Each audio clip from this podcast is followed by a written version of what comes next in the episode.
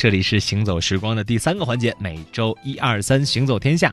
今天请到的依然是单倩薇。大家好，那么昨天的话呢，跟大家分享了一些这个伟哥和小熊的一些相同的地方，比如说都是光头啊，还有在 PP 岛的这个游艇上共同出了一个大洋相啊。呃，对对对，喂鱼，自己带料自己喂鱼啊。虽然说确实有一些身体的状况出现，但是我觉得一路上非常的顺利。我昨天还一直在惦记那个事儿。就是我打住的那个，你说伟哥不能说，但是今天还是悄悄的说的。对，因为他一直在说你不准说出去啊，各般威胁。但是我觉得今天既然大家都那么期待啊，所以还是爆一下料。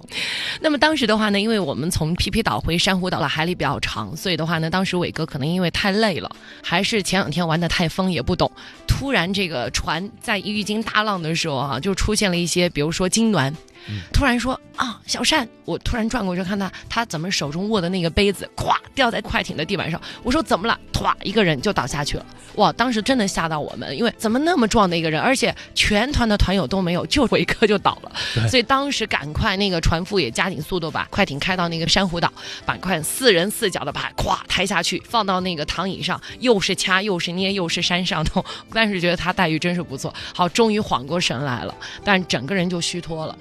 让我们最崩溃的就是什么呢？同样从那天小皮皮，我们要回普吉，也是很长的海里，可能也是一种莫名的直觉。我在观察小熊，当时他也是很嗨，站在那个快艇上，哇！因为那天风浪更大，对，就感觉真的很像坐那个海盗船，也拿着个杯子，还好没拿杯子，他手是扶在那快艇上，但突然我就发现不对了。脸开始发白，他一开始还哼着那个摇滚的那小曲儿，你知道吗？还跟那节奏说哦还不错，话音还没落，整个人开始发白，然后开始坐下来，突然也出现了痉挛，哎呦，然后我就说李屁，然后那个转过来一下子摸着头说我要晕了，怎么你们这边的光头明星都一个样？又赶快涂风油啊，扇扇啊，哎呦天哪！我跟那个导游都说啊，真的太崩溃了，为什么他们两个症状一模一样？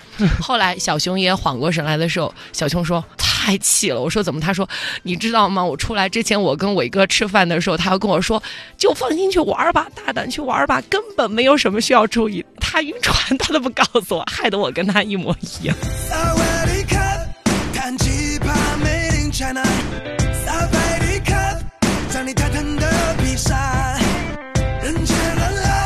谁说帅哥不能像金牙？系